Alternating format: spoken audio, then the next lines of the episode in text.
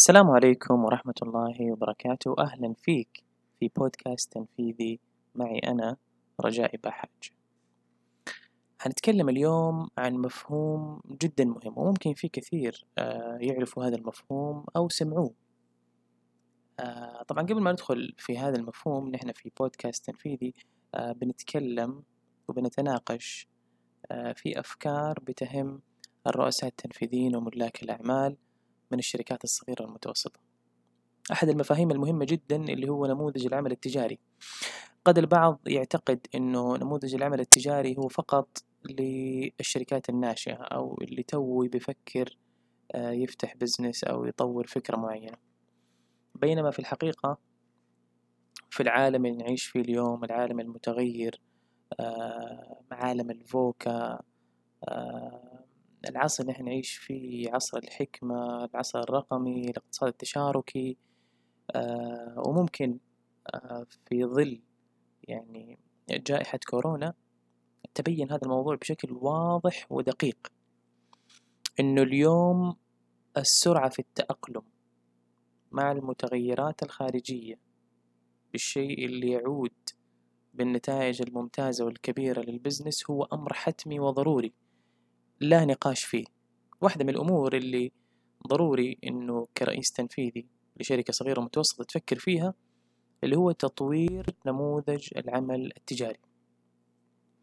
ما حدخل في تفاصيل كثيرة في موضوع نموذج العمل التجاري لأنه حيطول الموضوع التفاصيل فيه كثيرة جدا. ولكن حتكلم عن جزئية واحدة وهي الشريحة المستهدفة والعميل المثالي لل business في كثير من الأحيان ومن خلال يعني عملنا في استشارات وتدريب و coaching لكثير من الشركة الشركات التجارية الصغيرة والمتوسطة يظن صاحب العمل أو الرئيس التنفيذي أنه العميل هو آه، الشركات أو المطاعم أو الطلاب أو المحلات أو السوبر ماركتات أو أيا كان. ولكن في الحقيقة وبناء على البيانات وبناء على التاريخ تبع ال business والشركة والبيع المستمر والنسبة الأكبر في المبيعات يطلع شيء ثاني يطلع المندوب شيء آخر. فأحيانا نعتقد ممكن أنه العميل هو السوبر ماركتات أو المحلات أو أيا كان وهذه قصة واقعية وحقيقية وحصلت مع أحد العملاء.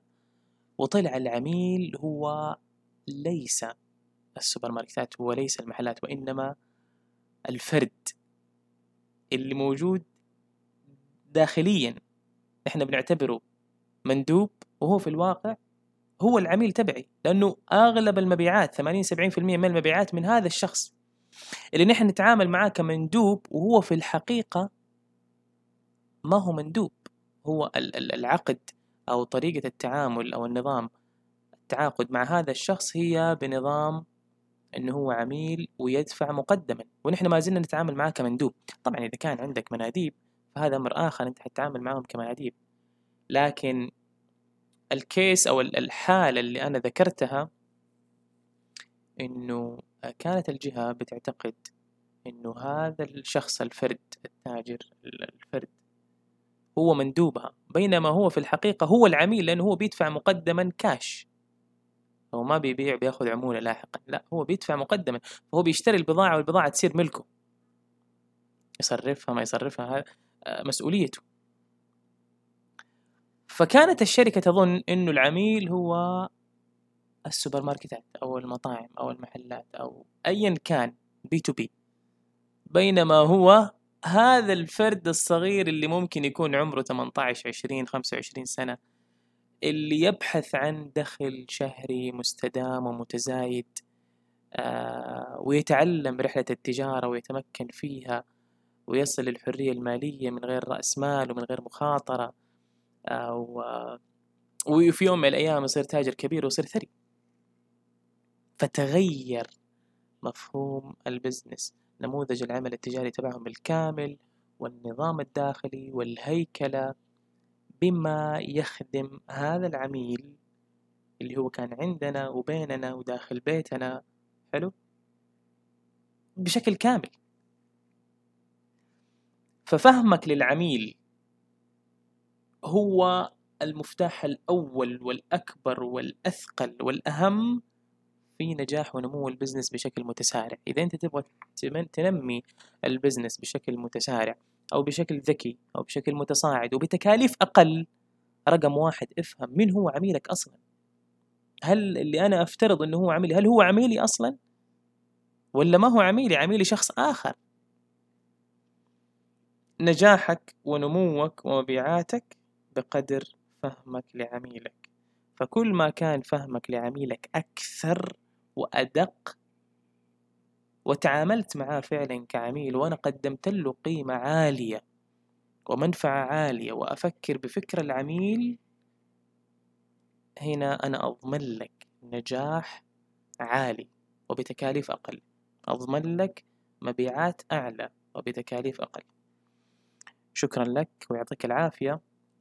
واكتب لي في التعليقات قد إيش هذا الموضوع صادم بالنسبة لك؟ أو ملفت أو يبغالك تعيد النظر في ال business تبعك في نموذج العمل التجاري تبعك في عميلك من هو أصلا؟ يعني إذا أنت ما عندك profile كامل أو ملف أو صفحة تكتب فيها من هو عميلك كم عمره اسمه الافتراضي تفاصيله إيش الآلام إيش التحديات إيش المشاكل إيش الاحتياجات النفسية النفسية أقصد كمشاعر يعني. طيب. إذا ما عندك هذا معناته أنت قاعد تلعب في عصر تقليدي جدا وليس في عصر اليوم العالم المتغير والمتقلب بشكل متسارع. اكتب لي في التعليقات إيش اللي حتعمله وحتطوره وحتغيره أو حتفكر فيه في البزنس تبعك وأشوفك إن شاء الله في بودكاست آخر. يعطيك العافية.